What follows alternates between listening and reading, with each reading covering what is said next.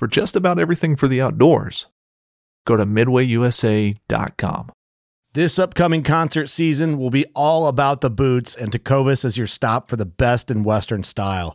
Tecovas has seasonal and limited edition offerings this spring and summer, including men's and women's boots, apparel, hats, bags, and more.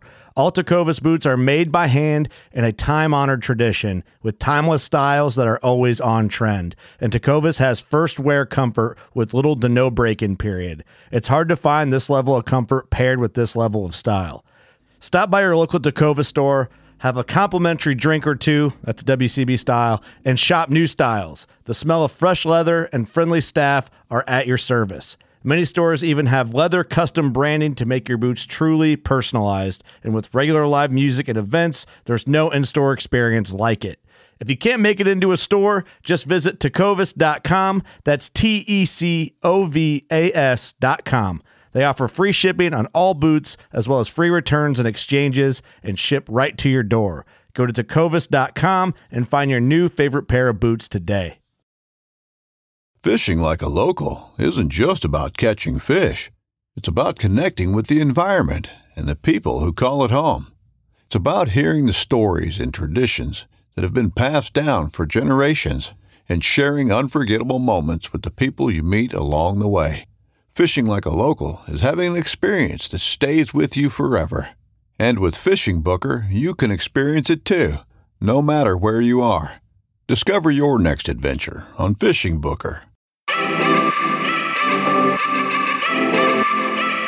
Happy Tuesday, everybody. Today is May 4th, 2021, and today's guest is none other than duck guide Doug Schmidt from the Working Class Bowhunter Podcast.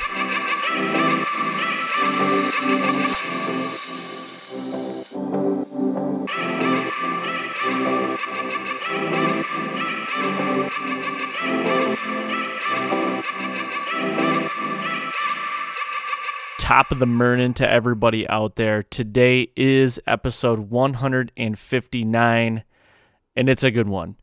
Today's episode is with Doug Schmidt from the Working Class Bow Hunter podcast, and I've said it on here before. I've had a lot of these guys on just because they're they're great dudes and they're good buddies of mine. So I, I love having them on. But today's guest is Doug Schmidt from the Working Class Bow Hunter. If you haven't heard about Working Class Bow Hunter, I feel like you guys should go over and listen to it because it's a good time.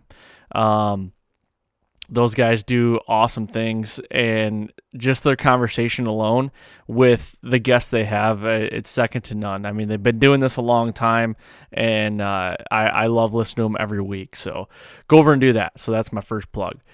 Secondly, I got a couple things right up front that I want to get into, just reminders for everybody um, before I get into this interview that I did with Doug. So go to our website on Humanimal. It's iamhumanimal.com. We've been putting up new content every week. I think last week we went live with two new turkey hunts. So if you go to the 989 story, um, there's two new turkey hunts on there. Some written word as well.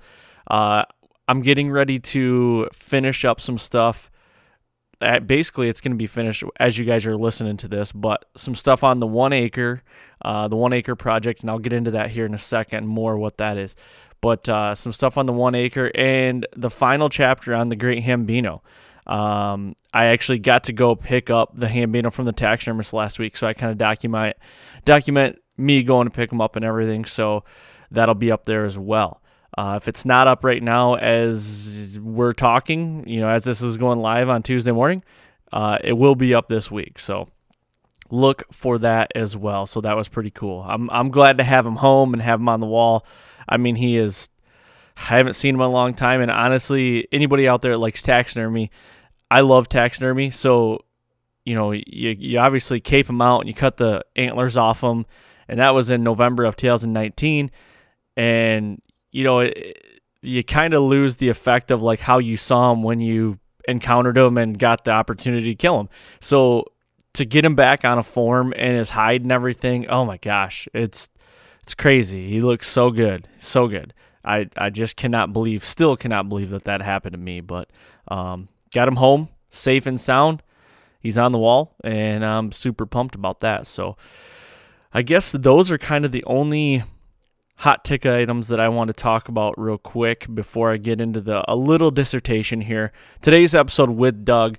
Um, Doug's a big turkey hunter. Now we don't get into a ton of like strategy and everything. It's more of like a BS session with Doug.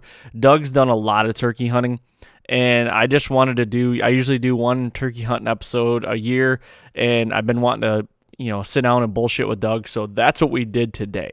Um, this conversation is basically just based on his and I's experiences, like what happened to us, what what worked for us, and what didn't. Um, and some good stories in there. Doug's got some good stories, but he is a wild man. I mean, if you guys don't know him, he is a straight up wild man. And if you do know him and you listen to him on Working Class Bowhunter, it's you know that he's uh, he looks just like Dale Earnhardt Senior. Uh, so he's like a younger version of that. Got one of the best mustaches in the game. I mean, his stash is is second to none in my opinion. So he's got that going for him as well. But um, yeah, that that's kind of as I'm dropping stuff on my desk. That's kind of today's conversation, and um, it was a good one. I really enjoyed it. I appreciate Doug coming on and doing this. So, if, Doug, if you're listening to this, thank you very much, buddy. Um, so, little soft transition or hard transition, whatever you want to do. Uh, turkey season right now is going difficult for us. Uh, me and I've I've been out with a weapon in my hand one time this year, but I've been filming quite a bit and calling for friends. And honestly, it's been tough in Michigan. It's been cold, unseasonably cold. The birds just aren't out in the fields. Um, I, I I don't know. It's got something's got to give here soon. We've got one more month left of turkey season, and something's got to give. We've killed a couple birds, but nothing like we have in the past. I mean, we by this time in the season, we're usually, I mean, a dozen birds in in our group that we've killed. So, and we're I think we're at uh, four or five, maybe six. So we're we're a little behind right now. So I'm gonna guess this week we're gonna be ramping up our hunting a little bit. Um, it's been few far in between so far, but like I said, it's just either rain or really cold. And the, you know, if you don't get them off the roost, if you don't get tight in on the roost and you don't get them off a roost hunt, it's tough sledding throughout the day. I mean, we haven't killed any midday birds or late, you know, late in the afternoon birds yet, so that is tough. But things I think will change, and I'm I'm just getting to the point now where it's like I just want to get one on the ground and and move on kind of thing. It's I it's just diff, difficult. They're humbling creatures, I'll tell you. You know, just when you think they're dumb, you blink and they see it from 2 miles away and they're gone. And it's like, wow, okay, well, got to regroup. So I don't know. I I don't know how everybody else's season's going out there. I see a lot of people on social media knocking down birds, which is awesome. So congratulate congratulations to all you guys out there that are knocking down birds. So keep that up. Uh, two things that I just actually thought of: Michigan people or people that I guess want to come to Michigan and, and bear hunt. Um, Saturday, last Saturday, so May first, bear. Uh, the application period for bear Michigan bear hunts when I or you can do it now. It's the period. It's this month, May first to May thirty first, thirtieth. I guess I don't even know how many days are in May, but yeah, it's the month of May. Um, I think it's May first to June first. Honestly, is is is the period. So go on there, and if you guys are interested in bear hunting in Michigan, or you know what, you just want to apply for a point or something like that, go do that. I'm trying to figure out what I'm going to do I've talked about it in the past. I've got 13 points. I've saved up for 13 years. We don't really know the status on dropped yet because dropped usually happens in September, and that's when bear you can bear hunt here and start. And I want to get in before all like the dogs, dog hunters get in there and run bears. So I want to get in there and and do it before then. So they give you a a few day period before the dog hunters get in to hunt. You know, without dogs and just kind of do it free of no distractions, I guess you could say. Basically, how it works is I think it's three or four days, something like that, that people can go in and hunt. And then, like the fourth or fifth day, dog hunters, they can start running dogs. And I'll tell you, my dad used to bear hunt in Michigan. And from the stories that he's told me, basically, dog hunters will will jump off your bait and once they jump bears off your bait and everything it's it's very difficult. I don't know how how much truth is to that but that's kind of once the dog hunters get in things just get stirred around quite a bit and you know the natural patterns are not like they used to be uh, or not like they were without the pressure. So we'll see. Um, i really want to bear hunt this year but i don't know. I, we're trying to figure that out right now. So uh, that is one thing i want to say. And then um, what was the other thing? I guess I can't remember now. Oh, uh, merchandise, the fall podcast merchandise. Okay, so everybody's been reaching out to me, and my my dumbass a while ago, I guess I put it on an episode that I'm gonna do new merchandise. So I have all the designs made. A lot of people have been asking me like, when's this stuff gonna go live? So I just want to do an update on here to let everybody knows to let everybody knows, let everybody know what is going on. So where we're at in the process is all the designs are made, they're done. So the guy that I or the, the company that I use for the garments, basically the shirts, hoodies, hats, and everything, things have basically went to a crawl just because of COVID.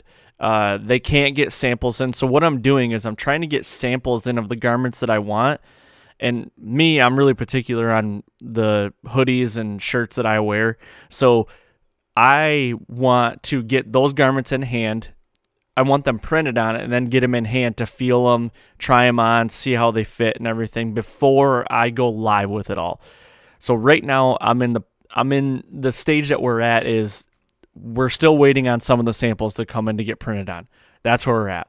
It will happen eventually. Um, I have shown a few people some of the designs.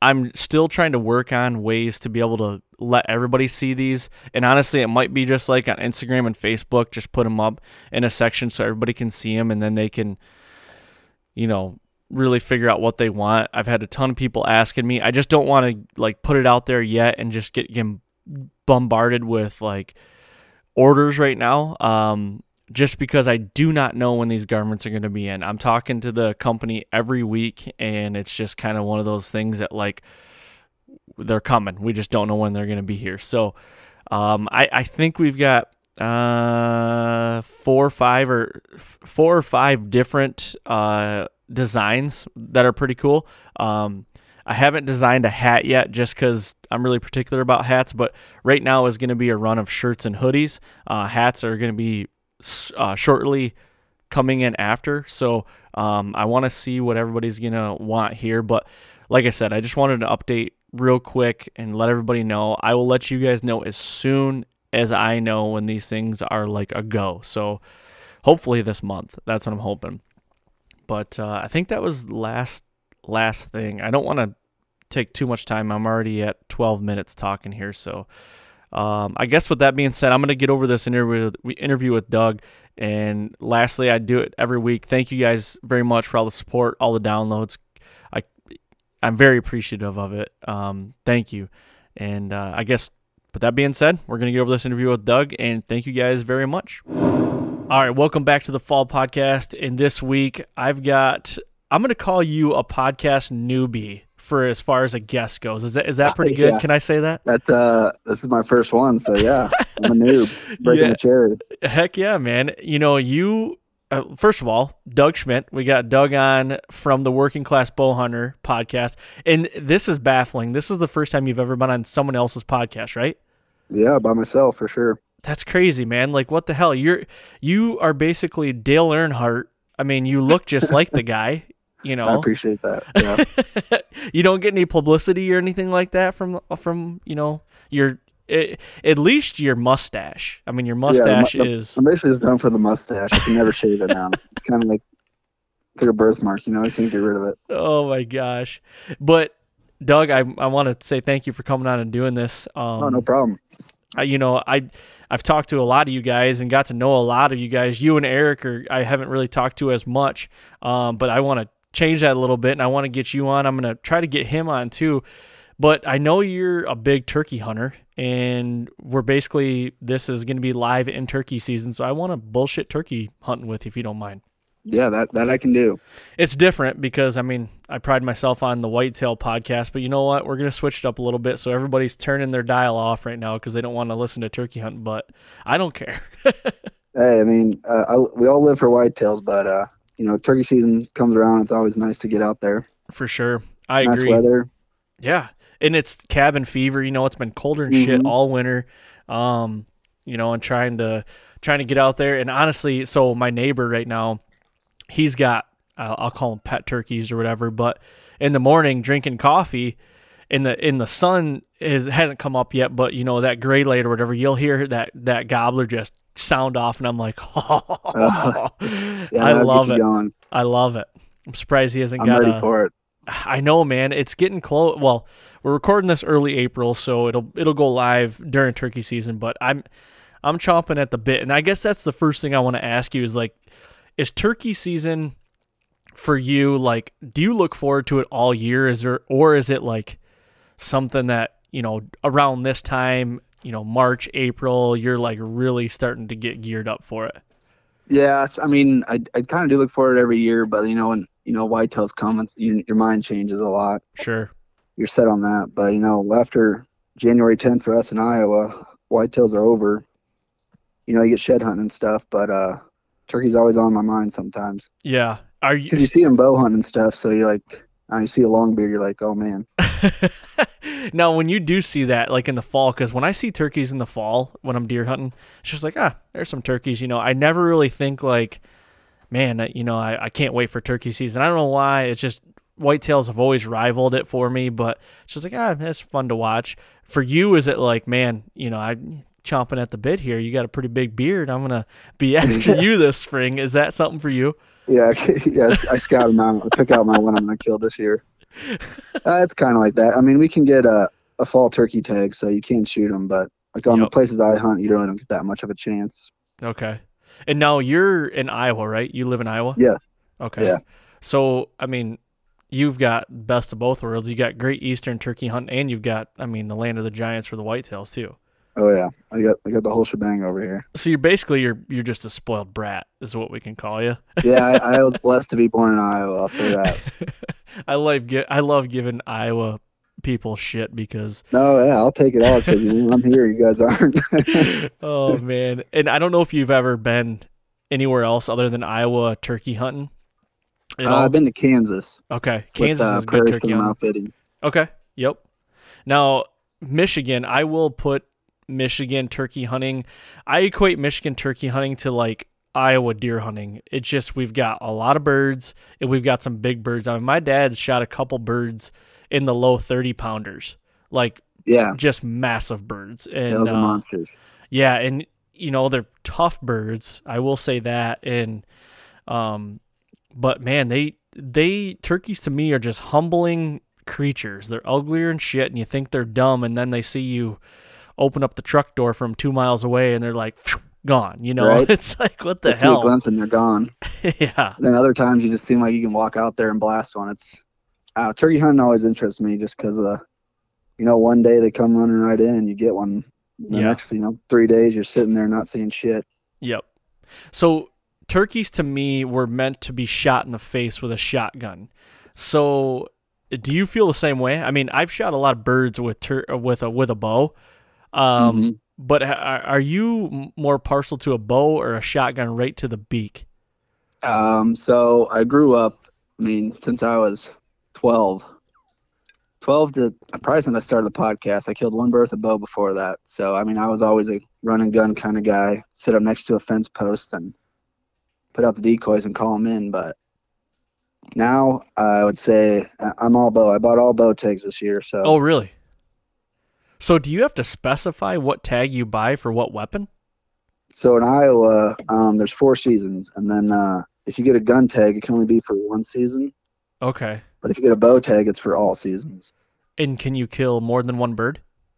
Yes. So if I buy two bow tags, I can kill two birds at like you know if they both come in. Oh, that's nice. So I hope that happens this year. I haven't had it happen yet with a bow, but So you have you never doubled up on birds in a year? Then? uh, I doubled up with my uh, my mom and uh, my brother before, okay, I gotcha. but not solo by myself with a bow. So hopefully this year it happens. We'll see. Yep. What's the biggest tom or biggest turkey you've taken? Um, I actually just got picked up mine yesterday from, uh, you know, Mark Rife from uh, the podcast. He's a taxidermist. Yeah. Yep. Yep. I actually just picked mine up. It was uh, 20 and a half pounds with 11, 11 and a half inch beard and I think one and three quarter spurs. Holy shit, man. Yeah. That's a that's a that's a bowling ball. That was that in thing's a hammer. Yeah. Wow. That was How- with the gun though, so That's all right. How how'd you get them mounted? uh, I just did a fan and then on a plaque. Okay. And then Mark kind of spiced up the spurs for me. They look Yeah. pretty nice. I got you. And then uh, it can hold two more beards, so hopefully add to that. Oh, so he made a plaque where you can put multiple beards on it then? Yeah, he ordered one for me. Nice. Good deal. Now, turkey hunting in Iowa, I've never done it, and I'm sure it's a lot of the same around, you know, the turkey woods throughout the Midwest, but like what is what is is there anything unique to Iowa when when it comes to turkey hunting? Um I mean, is it landscapes? Is it big where you're at? Is it rolling hills? Is it flatter than a pancake? Like, what do you got? Uh, you got a mix of uh, little steep ridges, but mostly you hunt fields and go from there. But you can get in the timber on them and roost them. But where I hunt, you can't really roost them. You got to call them into the field. So I usually go from you know the field and hopefully they come in. Okay, so you're not roosting them like night before or day before or anything like that? No, I, I've roosted them before on public, but I just take the private now. Okay. So that's one thing I really like to do, and that's how my philosophy changes a little bit. Like, if I can roost a bird, if I know what tree he's in, I'm getting as tight as humanly possible. Like, I'll get out ass early in the morning, like dark, dark, dark, to try to get as tight as I can to get underneath him. Is that kind of something you like to do if you do roost a bird? Uh, yeah. I mean, you want to get as close as possible. You want to be you want to be where they want where they're landing. You know, like Yeah. if you can do a few yelps to let them know you're there, and they'll come right in usually. Yep. So let's say sce- scenario here, hypothetical, and I know it's could be very situational, but let's say you've got a tom roosted, and you set up on on him in the morning before daylight.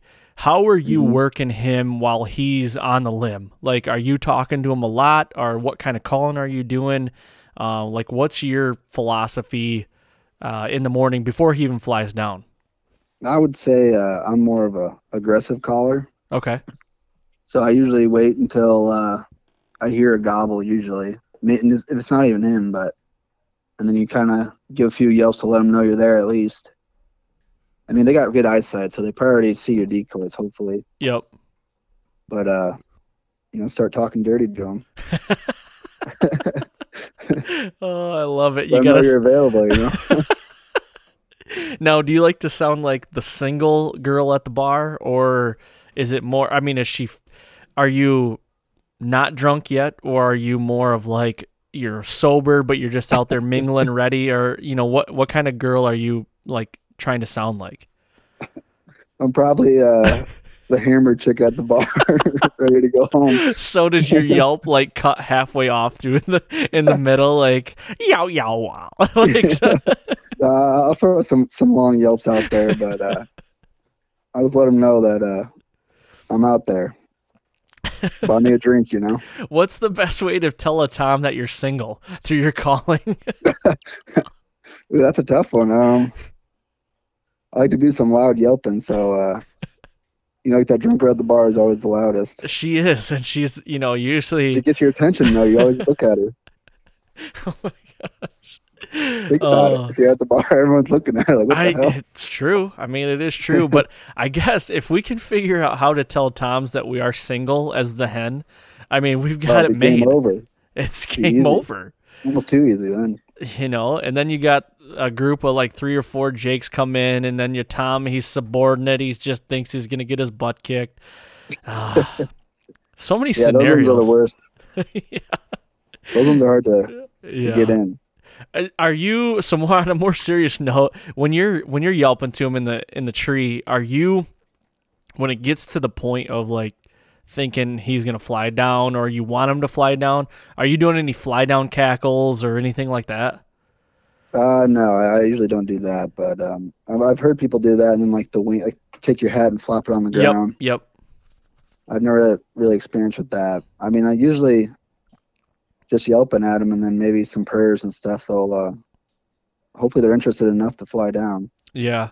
Now, when you're yelping and doing a couple soft purrs or whatever, obviously to a turkey, I mean, he can hear and see really well. So he knows that hen is on the ground. Like you're he knows where that call's coming from. Yeah, So like if it's, you know, obviously you know that time where it's not like really light for that they're going to be flying down. Are you calling before they would normally fly down or is it like are you waiting for a certain light to be out there? You know what I mean? Like you don't want to sound like like a hen yeah. You, you is don't lit- want to overcool that. yeah. um, Yep. Are you doing that at all? Or are you waiting for like a certain time to like, okay, they would be down.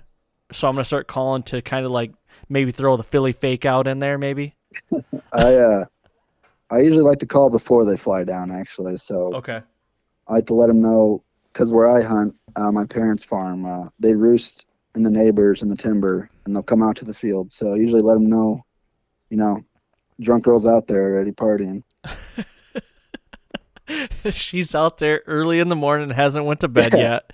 You we need to uh, we need to make our own mouth call called the drunk girl at the bar. Uh, We could sell a lot of them. dude, the drunk girl, and then we could make We one could called the Walk of. Shame.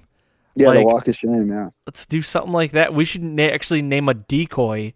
like, let's make a decoy that's called the Walk of Shame. You know, you got the feeder hens, you got the breeding hens, you got the leading hens. Let's do a Walk of Shame hen. yeah. That's it's already all dusty too. Yeah. Be perfect. and she's got like only three tail feathers. Like it, you know, she just beat up, you know. It's just it's rough looking, but And then you could you could even have like a little cigarette if you wanted that you could put in her mouth or if you wanted or not. there you go. I think we're onto we, something uh, here. Yeah, or we have like uh, we'll call it the brunch. A bunch of girls out there. Just just a gaggle of them, just a whole bunch of. 'em. And what time could pass that up, you know? I mean, if not a Tom, you're gonna at least attract three or four Jakes. Oh, for sure. And Goddamn Jakes. I mean, a lot of times I'm not above it.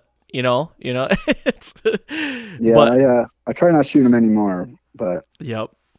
it's actually funny in Kansas. We uh, it's like an eight-hour drive. Me, Kurt, and uh, Papa Dave were going down there. You know, I said to myself, I was like, "There's no way I'm shooting Jake. Like, you know, driving eight hours. I'm gonna get a, a mature Rio for my first turkey, my first Rio." And we get there and we get out. It's me and Blake from Prairie Storm, and this Jake comes. He looks like a Tom coming in the whole time. He's it's like perfect footage. And he's like, "It's a Jake," and I'm like, "Fuck." Did he fan out? Yeah, he fan he was gobbling, fanning out, and everything. Come running right in the decoys, and you know I have a bow. We're sitting on the ground, no blind. Yep. I'm just like, fuck it, I'm shooting it. It's too perfect. Wait, did he have a Tom fan or a Jake fan then? He had a. it was, it was almost a Tom fan. He, Okay, he so he's Jake trying. players in there. Yeah, he's trying. He had, definitely had a Jake beard though. Okay. You know, I, I've blown up a lot of Jakes in my life, you know, and now to the point where, see, in Michigan, we only get one tag. We can only kill one Oh, okay. bird, which sucks. But, um, you know, I've killed quite a few turkeys, and I've got, a you know, my closest friends, they're turkey hunters, but they, you know, they haven't killed a, a lot of birds, and I just like going to calling. I like, you know, you guys Mhm. kill birds first. Let's go around, do some Rochambeaus. We'll do like a weekend where the four of us get get together and we'll just, you know, try to be like a whole bunch of women at the bar, I guess, and go around and, and get gobblers all, all spiced up and get them to come into the calls. And that's some of the best times though. Like, I Oh have, yeah, when you're with your buddies is the best. yeah, and you know, we usually I don't have a camera or nothing, so it's it's time for me to like let my hair down and just kind of like, you know, like we used to do it when we were kids, and because I have a camera either with me or on me all the time, so it's like that's nice to Mhm. be able to just take your calls out and sit on a freaking stump and just call and see what happens. That's a lot of fun for me. So Yeah, it'd be it'd be nice to do that again. Usually now we have a camera everywhere, but yeah, that's the that's nice the world we live in, Doug. Just track them down and blast their faces off. Yep, for sure. I so Are you do you like hunting out of a blind or is it more like I want to find a stump or a deadfall? Uh, now that I go bow, uh, I'm a big fan of a blind because you know all the camera stuff, and Oh yeah, yeah, if you have someone with you, yeah. it just makes everything. Pulling a bow back is so much easier. Like they they don't even know it's coming. Are you are you not gonna jump on the double barrel crossbow this year? I thought about it. I figured you might be know, that guy that you'd want to do that. I'll do it. Yeah, I, uh, Kurt might not let you do it. He might. nah, ha- he, might. He, he wouldn't. He wouldn't. He might fire you from the keep off podcast. Yeah, that'd be Uh, funny if I did that. I think what you should do is get one. Don't tell anybody about it. Go shoot a bird with with two bolts, and then take a picture of it, and then just you know say, "Hey, let's do a podcast about my turkey hunt," and then give him that for your cover art and see what he says. there you go. Yeah. Just like mid podcast, lay it on him with a shot of with. Actually, yeah, like you're an hour in. So, guys, I, I've got a little something to tell you here. Uh, shot I've this got with a double. crossbow, but send me one and we'll talk. oh my gosh, I love it. Um, what I, I get? Okay, so talking about turkeys, I, I just love hearing other stories. What is your favorite turkey hunt of all time you've ever been on? Ooh, of all time. Um, Putting you on the spot. I guess uh, my first turkey with a bow. I was hunting with uh, my buddy Clayton. He's on uh, the working class bow hunter team, and uh, we put out every decoy we had. So we had twelve decoys out. Holy shit! Yeah, we had a, we had a flock. We were so bored in the afternoon because in Iowa you can hunt in the afternoon, so we're so bored. Yeah, we can do that too. We can hunt all day. Yeah. It was a hot ass day, and uh, these three toms come in, but they're hung up because we have twelve decoys. we got like two strutters and three jakes out there, and the rest are hens. You have literally a gaggle of decoys. It was a party, yeah. And they didn't really want to party, so they got. I think we finally got one at 35 yards, and I, I shot it. I shot up the ass, but it flew away, and Clayton takes off running for it, and it, it flew across the whole cornfield to a creek. finally, like gets in some brush and tried hiding, and we found him. I catch up to him, and I didn't bring my bow, and he's still alive. I'm like, son of a bitch. So oh, I run back there, grab both bows.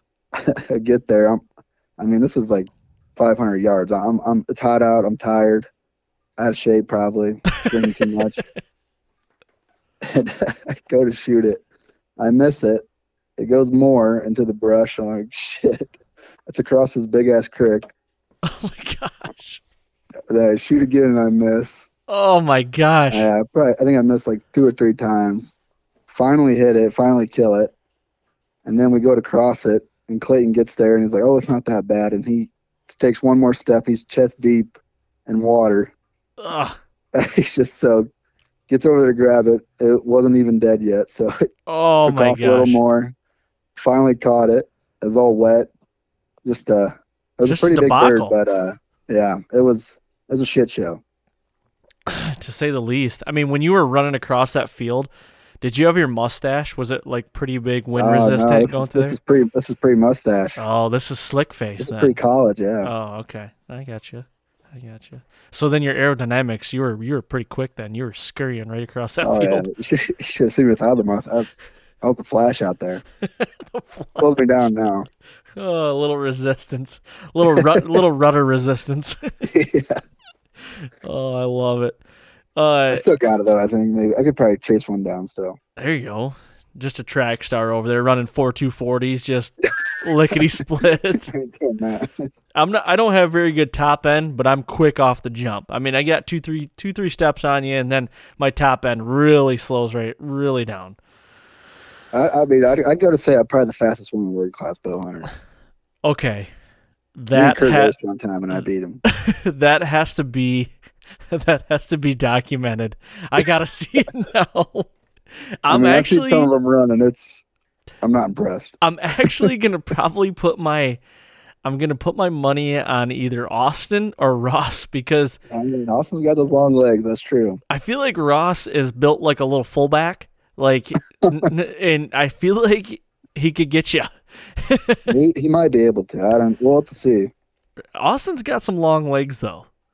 Yeah, maybe at Turkey Palooza, I'll, I'll, see how fast they run.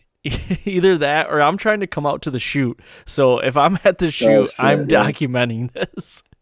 Oh boy. Oh gosh, that'd be great.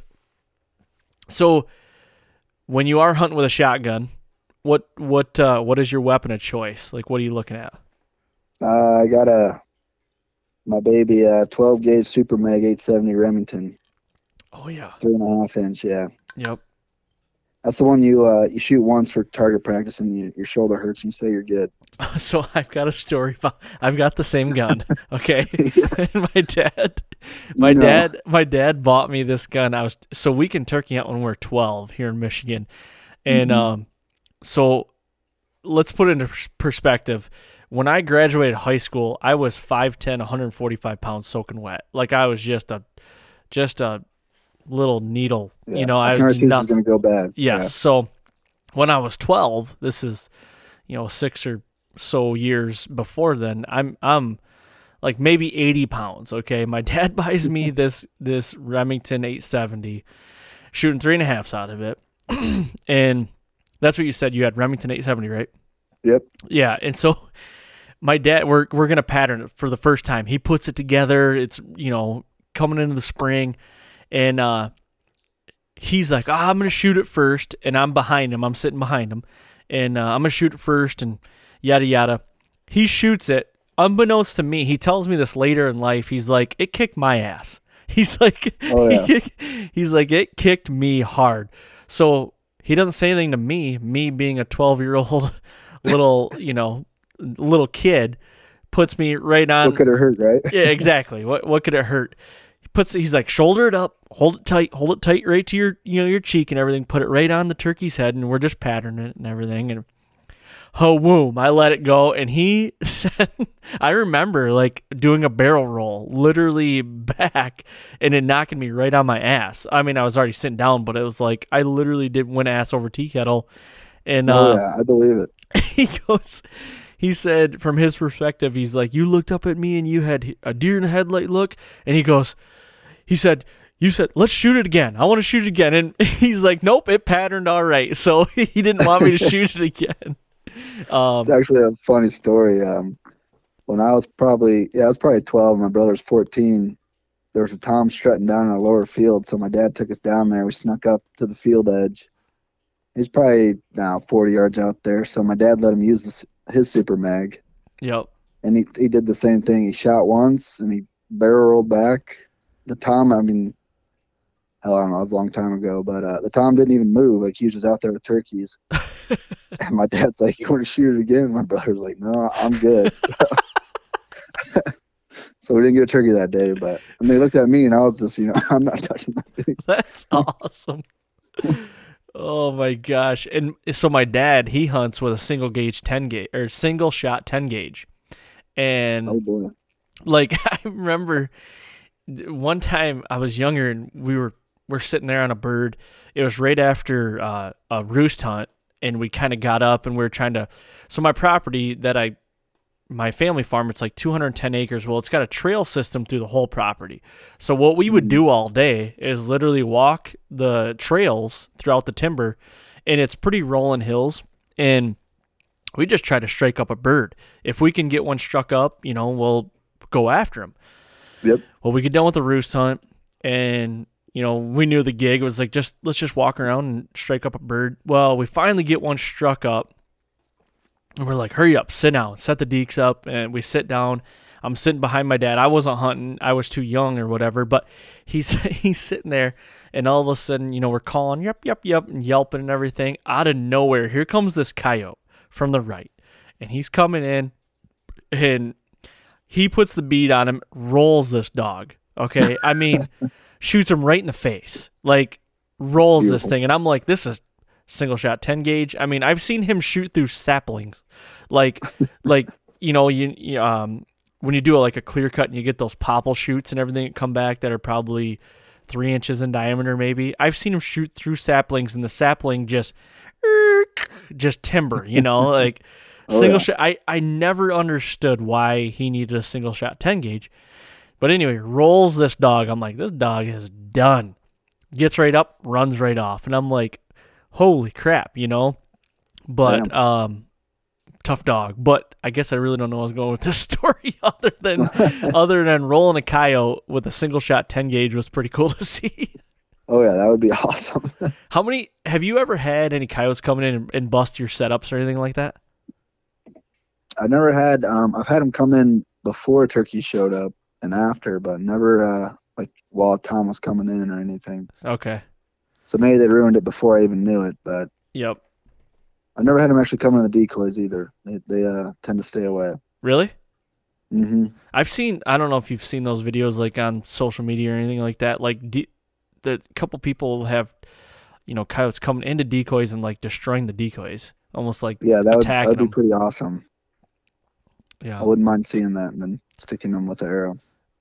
What would be your holy grail turkey? Like, what would that look like? Like size, you know, Ooh. like what would be like a big bird to you?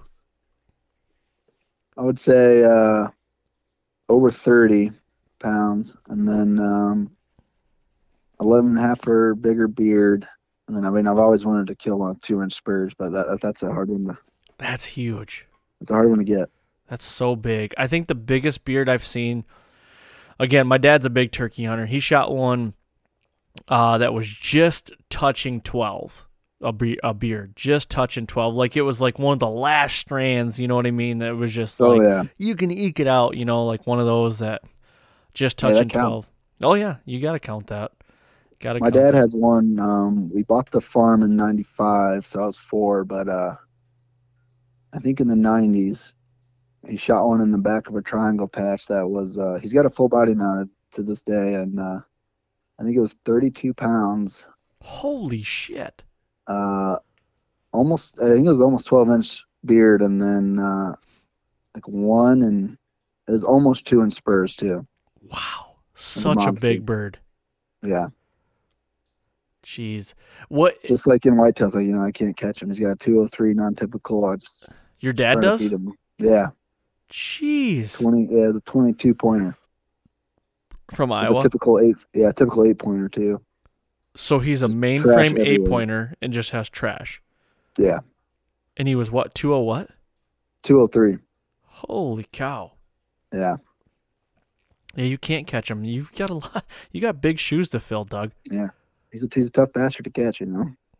And he'll rub it in your face too. He'll let you know every time you shoot well, your mom killed a pretty good deer a couple years ago, didn't she? Or last year or something like that? Um, so last year, early mother, she killed a 162 inch 10 pointer, and then uh, this year she killed a 172 inch 10 pointer. So Jeez. yeah, I'm just doing all the scouting for him. I just, I was gonna say land management guy. I need a new job. you're just land management slash guide slash guide. Yeah. Well, you're you're a big duck guide though, right? Too. I was wondering if I was gonna get brought up. or not. if anybody doesn't know what I'm talking about, Duck Guide Doug, you just got to go to Working Class Bowhunter podcast and listen to the episodes until you can find that episode. yeah, that one, that one took off like wildfire. I wasn't prepared for that. One. I do have a question to ask you.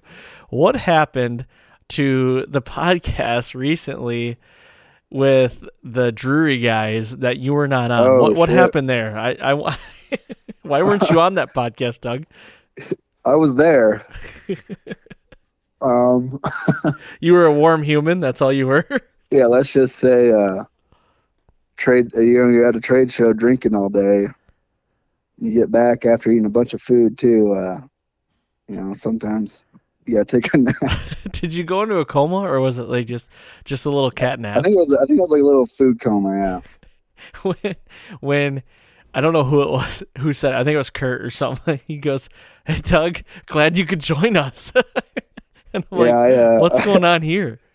I think uh, I haven't listened to that podcast yet. I think I'm gonna stay away from that one. I know. Yeah, it wasn't too bad.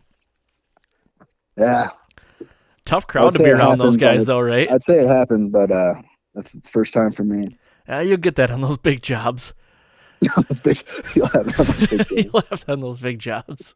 I mean, you have Greg on from Drury Outdoors killing three 200 inches in four years. My mind was too blown. You know, I mean, couldn't comprehend it. dude, that guy is a straight killer. Like, Mhm. what was it? Three two hundred Awesome inches in four years? Yeah, and then uh, one of the years he killed the 194. So I mean, I mean, might as well be. talk about a guy that knows how to kill big deer. Yeah, no kidding. What's uh, what's your biggest deer? Not that it matters, but I just curious. Uh, when I was 14 in youth season, I shot a 176 14 pointer. So you tripped into one. Yeah, I actually did trip into that I'm one. I kidding, didn't know that, I'm I didn't know that one was there actually. I'm kidding. I'm just trying to be a hard ass. that was before we did trail cameras. So What was that all about? Like, what uh, what was the story behind that?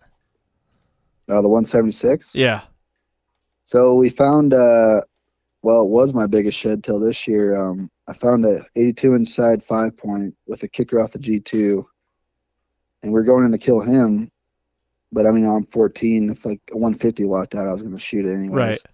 I had my uncle with me, and uh, you know, this big one walks out and he's like, "You want to shoot it?" And like, he, I think he he really wanted me to kill the big, you know, 180 inch 10 pointer, but Yeah. uh, this one walks out and he hands me the binoculars. You want to shoot him? I didn't even look at the binoculars. I'm like, I'm just shaking in my pants already. So What were you thinking when this thing came out?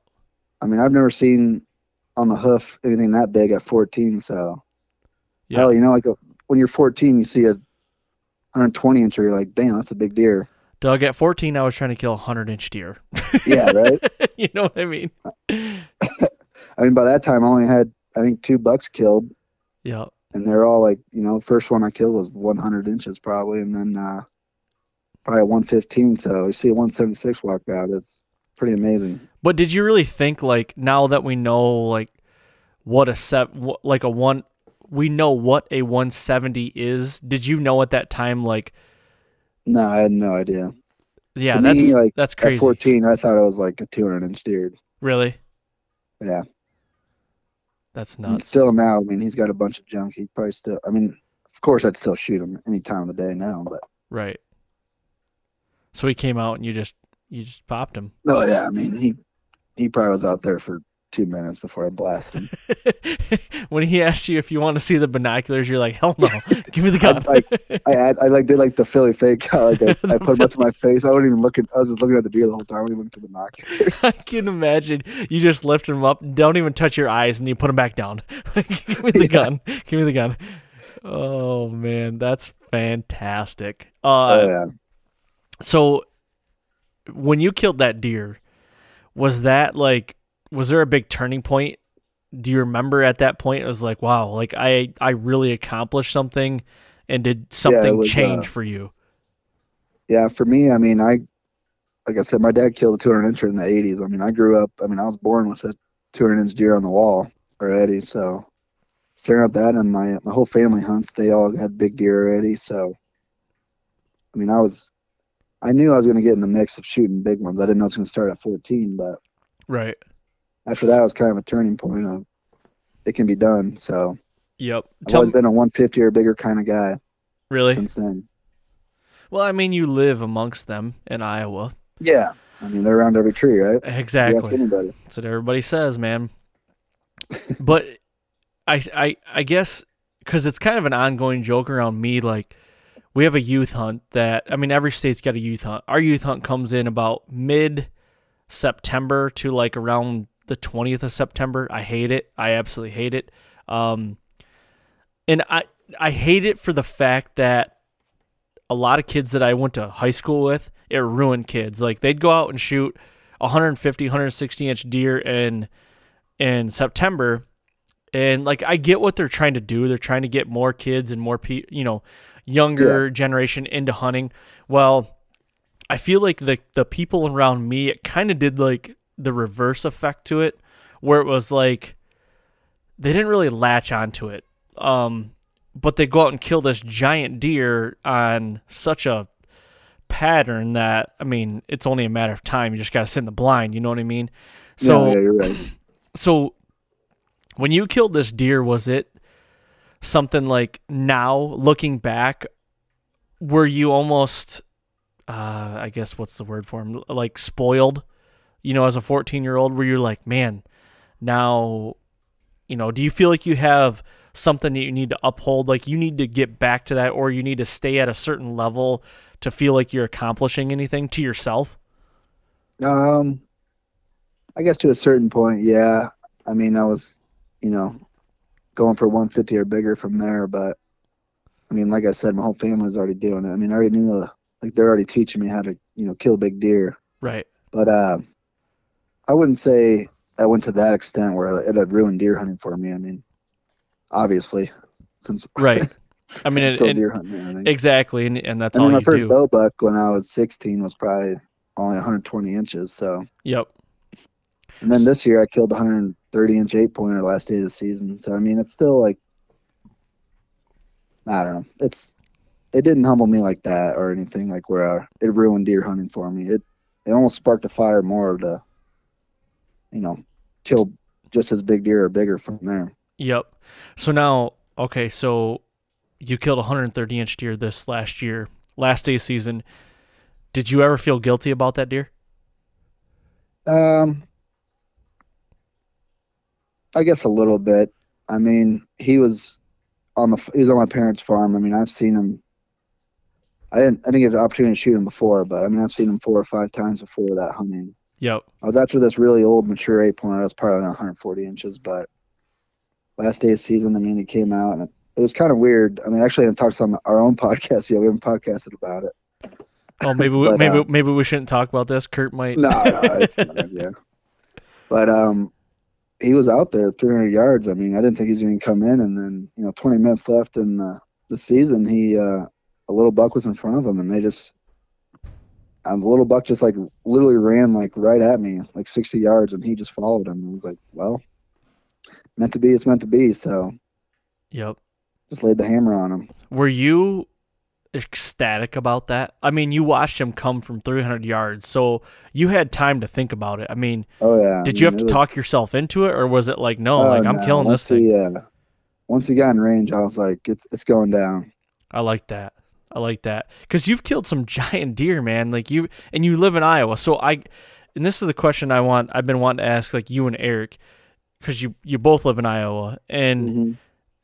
do you feel like living in Iowa, you have to be held to a certain standard, like to your to to see or to show everybody that you're like an accomplished hunter? Do you feel like you have something over your head that you need to be at a certain standard, like you need to kill a certain animal? Yeah, I would agree with that. Yeah, I feel like, you know, you say you're from Iowa, people want to see pictures right away of what you killed to see um if you're up to the sta- I guess the Iowa standard, Right, right. like 150 or bigger. Yep. Now, when you show people that picture of the 130 inch deer, even if you do, or are you not showing people that? You know what I mean? Like if people ask and like, yeah, I killed this one, are you showing them or are you like just yeah, fly under the radar there? I mean, I'd probably show them. I mean, if they're gonna ask what I killed, you know, last season. I, don't- Yeah. I mean, it don't bother me none. You can make fun of me if you want, but uh, it's on the wall. So no, a hundred percent, man. And and that I'm not trying to, you know, get dirt on you or anything like that or make fun of you.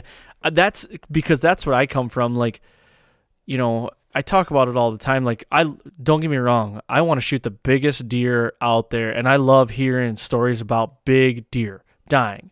But like for you to go out and shoot a 130 inch deer and just be so jacked about it, I freaking that fires me up, man. I love that. oh yeah, it was. you know, it was actually pretty funny because it was um my parents' farm, uh, their backyard goes into a cornfield, and it's like a huge, you know, hundred acre cornfield. And uh, they actually watched, like they could watch me from my back, the backyard. I mean, I was probably 400 yards away from them, but they could see the deer through the spine scope. No kidding. Killing it, yeah. that's really cool. It was. I was pretty jacked up about it. I mean, I hunted, hunted my ass off bow season. I mean, I was in the tree almost every after work. You know, Yep. I get um every other week. I get three days, three days, a uh, three day week in the hunt. So, I mean, I've been in the tree since October, and it wears you down. I know that. Hell yeah, man. And you took it down to the wire. I mean, the last 20 minutes you said? Yeah, last twenty minutes. That's grinding out, man. And and on and I you know, I I just like I said, big deer, you know, make people go crazy and I love big Mhm. deer. I love chasing big deer, but honestly, I mean if I can kill 115 or 120 inch deer here in Michigan, I am jacked. Like, you know what I mean? Cuz I know the real the realistic Yeah, realistic or I mean the how would you want to say it? The relative what the deer are around me. You know you got to be you know you got to be realistic with yourself. And I can't kill 160 inch deer because I don't have them on my farm. Um, hmm so I would I'm just curious because I don't talk to a ton of guys from Iowa that have hunted there their whole life and I feel like you guys are put on a pedestal without being like without being want or wanting to be put on a pedestal if that makes sense. Like you No, guys yeah, should be the upper right. I mean- echelon, you know what I mean? you hear Iowa. I mean, it is called the land of the giants. So, you know, people want to see pictures of your, you know, all your big deer. But I mean, Eric, he's only he only started bow hunting a few years ago, before like maybe two years before the podcast started. Yep. he's got a nice one with his bow, but it's, it's not as easy as everyone thinks it is. No, man, it's still hunting. Like, um, I think I was an anomaly when I went to Iowa in 19 because I had the best six days of my life. Um, not a lot of people. I, I saw, uh, I think it was five bucks over 140, all within bow range, and two of them. One was in the 170s, and the other one was the one I ended up killing was in the mid 180s. Um, like that doesn't happen. Like No. that's that's just hitting hitting it at the right time and getting really lucky. Like I'm Yeah, not saying that's there's just like prime time and just um, that's every place, star right aligning. you know, it could happen, but And- rarely do you ever hear about that. I know. Have you ever had anything like that though? You know, where things are just lining up. You know, for a certain amount of time, or like one day, one sit, where it's just like you're just seeing every shooter on the farm. Have you ever had that happen? I had it um the one year I killed that 170 with my bow with a 17 and a half inch G2. With a what? Um, a 17 and a half inch G2. 17 and a half inch G2? Yeah. If he would have been a typical eight pointer, he would have been like 170 something as an eight pointer, but he had a five point side that, I mean, Kurt actually scored him. He netted 135. That's how many deductions he had. Holy shit. And that's why nets are for fishing. It's exactly why nets are for fishing. He But, uh, grows it, that you give it to him. Yeah, yeah. That day I probably saw 14 bucks in one day, and I shot him at 8:30 in the morning. 14 bucks that day and you shot him. So okay, I I get it. You didn't see 14 bucks before you shot him.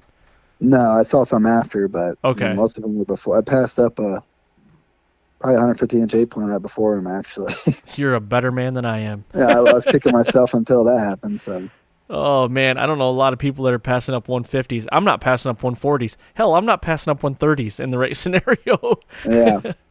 well, it's weird actually. You know, growing up in Iowa with the stigma, but I mean, it is true that I usually go for 150 or bigger. yeah. and then you talk to like you know you from Michigan or someone from PA, and it's like that's just not realistic.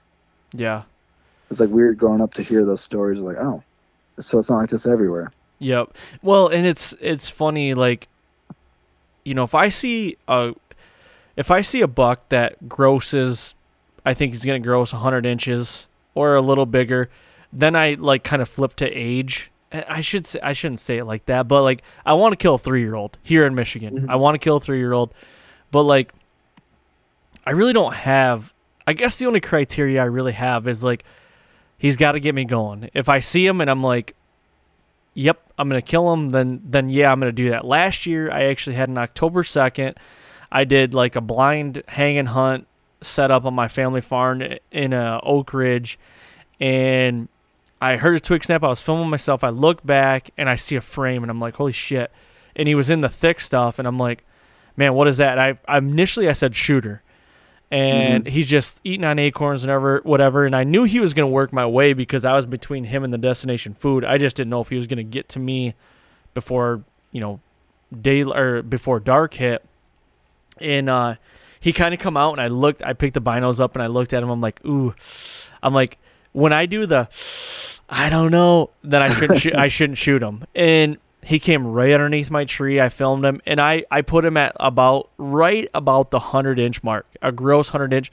But man, he was a puppy dog. Like I couldn't put him any any days over two and a half. I could not put him over that, and I was like, I just he didn't excite me, you know. And it was like I let him walk, and um, a lot of people are thinking like, oh yeah, it's a hundred inch deer. Well, yeah, that's pretty few far in between here in the area where I'm hunting. But um, if I if I do that, I don't know, kind of movement to myself, I'm like, nope, I shouldn't be shooting. I I've got to be for sure right off the get, like, okay, shooter, you know. Yeah, I, I'm the exact same way. Um, I passed up some pretty good deer that uh, I probably should have shot, but if I do the, you know, the, I don't know, I don't, I didn't touch one bow. I'll, uh, Yep, I'll make sure not, because if you touch your bow, then you start leaning towards the other way. exactly. You start talking yourself into it.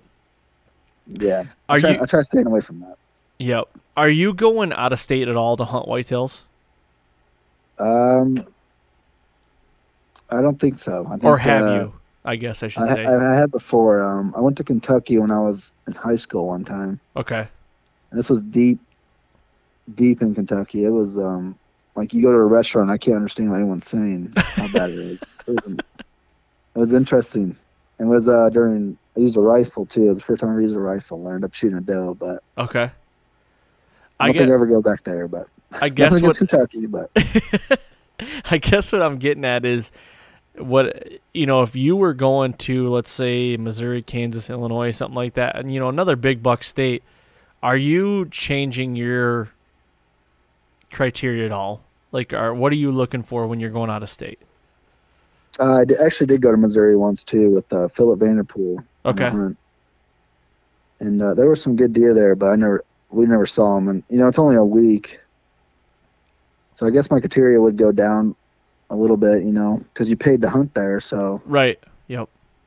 you know, one thirty or something walks by, probably shoot it. But you have high hopes going, you know, going on do a deer camp. You know, in your head you're like, oh, I'm gonna kill a 160 on film. It'd be awesome. Right. But it's not like that. Yeah. Learn real quick that uh, all the hunts you see on TV aren't don't go like that. No, they do not. And it's tough. Like I mean, like you said, growing up in Iowa, living in Iowa, being the big buck state. I mean, you've killed some big deer, but it's it doesn't happen every every year like that. You know. Yeah, it's hard to convince me to hunt somewhere else. I mean, I'd rather go kill a mule deer or an elk, hopefully someday. But Yep. I could see that. You know, me being in Michigan, I love traveling out of state. I love hunting Michigan. Do not get me wrong. I love hunting whitetails in Michigan. Um, but I do look forward to traveling out of state. I mean, um, I've been very fortunate to kill some pretty good deer out of state. Uh, yeah, you, you got some monsters. well, not as big as the deer you're killing or you guys are killing, but um, I've been I've been okay. But you know, one state that's really got me, well, actually two states that really got me hooked is Illinois and Ohio are the two states that I've been to that um, that I've hunted and have not killed a buck in. So I think I'm gonna hunt uh, Illinois this year. So I'm really hoping to change that luck this year. I'm hoping. Yeah, nothing against Illinois. I mean, I mean Ross Bigger, hell, he killed a 200 incher this year. I mean, they're Austin, you know, Tradbo, they're curtain them and they're all stacking them down. But I mean, over the counter tags, I, I would go to Iowa too. I mean, Illinois. Sorry. Yep. Yeah, definitely. I, I'm hoping to come back to Iowa. I, I drew in 19, so 22 or 23, I think. I'm hoping to go back. Yeah, I'm actually not mad about the point system for Iowa. I mean, I think we'd be flooded if they did over the counter. Uh, it would be a bad deal. I'm glad, as much as I hate being a non resident, I'm glad it is the way it is because, Right. you know, I went there in 19 with the goal I wanted to shoot a 140 inch deer. I, I wanted it Mhm. to be a four year old 140 inch deer was going to be like, had to be bigger than that. And, um, boy, I surpassed that. And, um, honestly, I was going to kill a deer, a nine point that was, I figured to be in the low 150s. Um, a couple days before I killed the deer I ended up killing. And dude, that deer had me going. Uh, I wanted Well, I him bet. so bad. but no, now I, I honestly, and I was talking to Jeremy Beck about this on our podcast about how, and actually maybe I was talking to him off the podcast, but um, you know, I feel like I've killed my deer of the lifetime. You know what I mean? Like hmm you know you you accomplish that now it's like now it's all gravy you know everything from here like yeah I, I hope to be able to do that again or maybe one bigger you know who knows but Like I feel like it's all gravy from here. Like I can enjoy it. Like some of the some of the the self-inflicted pressures off a little bit, you know, like you've done it. Sure. So like Yeah. Have you felt like that? You know, you've killed some really good deer, a couple really big ones. Like do you feel like there's self-inflicted pressure or pressure from your family or friends or anything or being on the Working Class Bowhunter podcast? Is there any pressure from that? Uh, I do feel like there is some pressure that gets put on you, you know, being on the podcast and then um, just family rivalries, talking shit. Oh yeah. But uh, you never know. I mean, we're young. It could always happen. You Yeah. never know what could happen. I mean, those 200 could be around the corner. Who knows? I think I think we should do a bet. I don't know, a gentleman's bet or whatever you want to do, but I, I don't know. We could do it between you and I or whoever. You're in Iowa, I'm in Michigan. First guy to kill a 200 inch deer between the two of us, the other guy has to buy that guy a beer. I mean, that's pretty fair, right? Yeah, I'll uh, I'll raise you. You gotta buy him a 30 pack. There you go. hey, okay. I mean, don't go too far, all right? You know, you guys don't have to pay don't- I don't tax out in Iowa, do you? anything.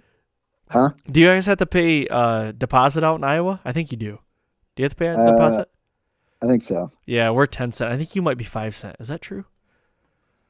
I'm just Mm, I don't know why I came up with that. that. A lot of a lot of a lot of states you don't have to pay deposit. Michigan we do. So a thirty pack's only what, twenty two bucks? Thirty pack of Busch Lattes. I think ours is 10 cent deposit. Is it? I know some are five cent. I'm looking at this. Look at this beer real quick. Oh, we're five cents. Never mind. I lied. Yep, you are. Connecticut, Hawaii, Iowa, uh, New York, Virginia, five cents. Michigan, Oregon, ten cents. Michigan, Oregon, ten cents. There you go. Yeah. Well, I I say we virtually handshake on that. We'll do that and You Oh. got, you got to bet. Two hundred. It- Just a gross boon. I mean, we're not talking typical or nets. I'm talking no. gross. Talking gross. I actually, um, I can probably tell it this year since my neighbor killed it. Um, I was for three years. I've been trying to chase down a 12 pointer on the parents' farm, and uh, my neighbor actually killed a muzzleloader this year, Oh, and he was nice enough to let me score it for him too. So uh, I scored it at 195 as a typical 12 pointer. a typical twelve point. Yeah, with double brows. So he probably he gross. Well, I scored him at 195 gross. So that one hurt a little bit. Man, Uh, you know, I've seen some pretty big deer, even like filming. You know, when I wasn't hunting, we've been on some pretty big deer, and I Mhm. feel like when they get to like that mid to upper 160s to the low 170s, it is really hard to score them on the hoof. Is that something It you've? is. Yeah. It's so hard. after you know, like you said, 160s, it's they could be anywhere. I mean, you see a 200 deer, you probably know it's over 200, but from 200 down to 160, it's a that's a hard one to judge. Oh, so hard. And I feel like we had one deer in Kansas a couple years ago.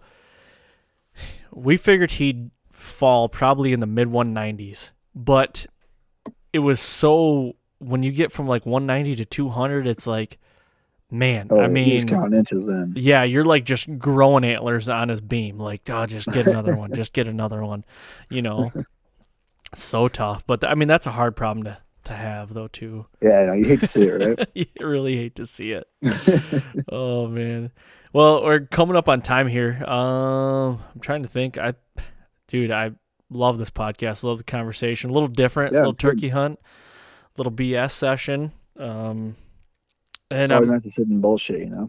yeah, and I'm We're glad I still could. professional on the podcast. Well, hundred percent. You got to stay professional. I'm I'm glad I was the guy that could pop the cherry for you. Um, Yeah, it was nice.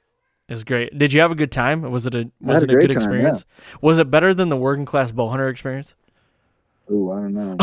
I've had some good ones. No, you guys got a great thing going over there, and and Thanks, uh. I You're doing listen. good yourself. I like it. I appreciate it, man. I listen to every one you guys do. Um, love everything you guys are doing. I've been listening to it for a long time, and I look up to you guys. So I I thank you a lot for coming on and doing this, man. Yeah, no problem. Thanks for having me. For sure. I didn't fall asleep, so that's good. Ask some different questions to you. So, well, we'll have to do this again after you kill your bird. This spring. So let me know when you killed your bird. I'll, I'll see when you kill your bird. So let's do it. Yeah, I'll, uh, I got two bow tags in Iowa and then uh, a bow tag for Turkey Palooza in Illinois. There you go. Go go double up in Iowa and then go over to Turkey Palooza and kill one there. There you and, go, And we'll we'll have a Is that hell of a- easy, right? It is. It really is, especially when you have a mustache like yourself and you basically pick. I think it's a beard, so they come running in. There you go. That's a It- secret. you I shouldn't have said basically you basically wake up and piss excellence every day, don't you?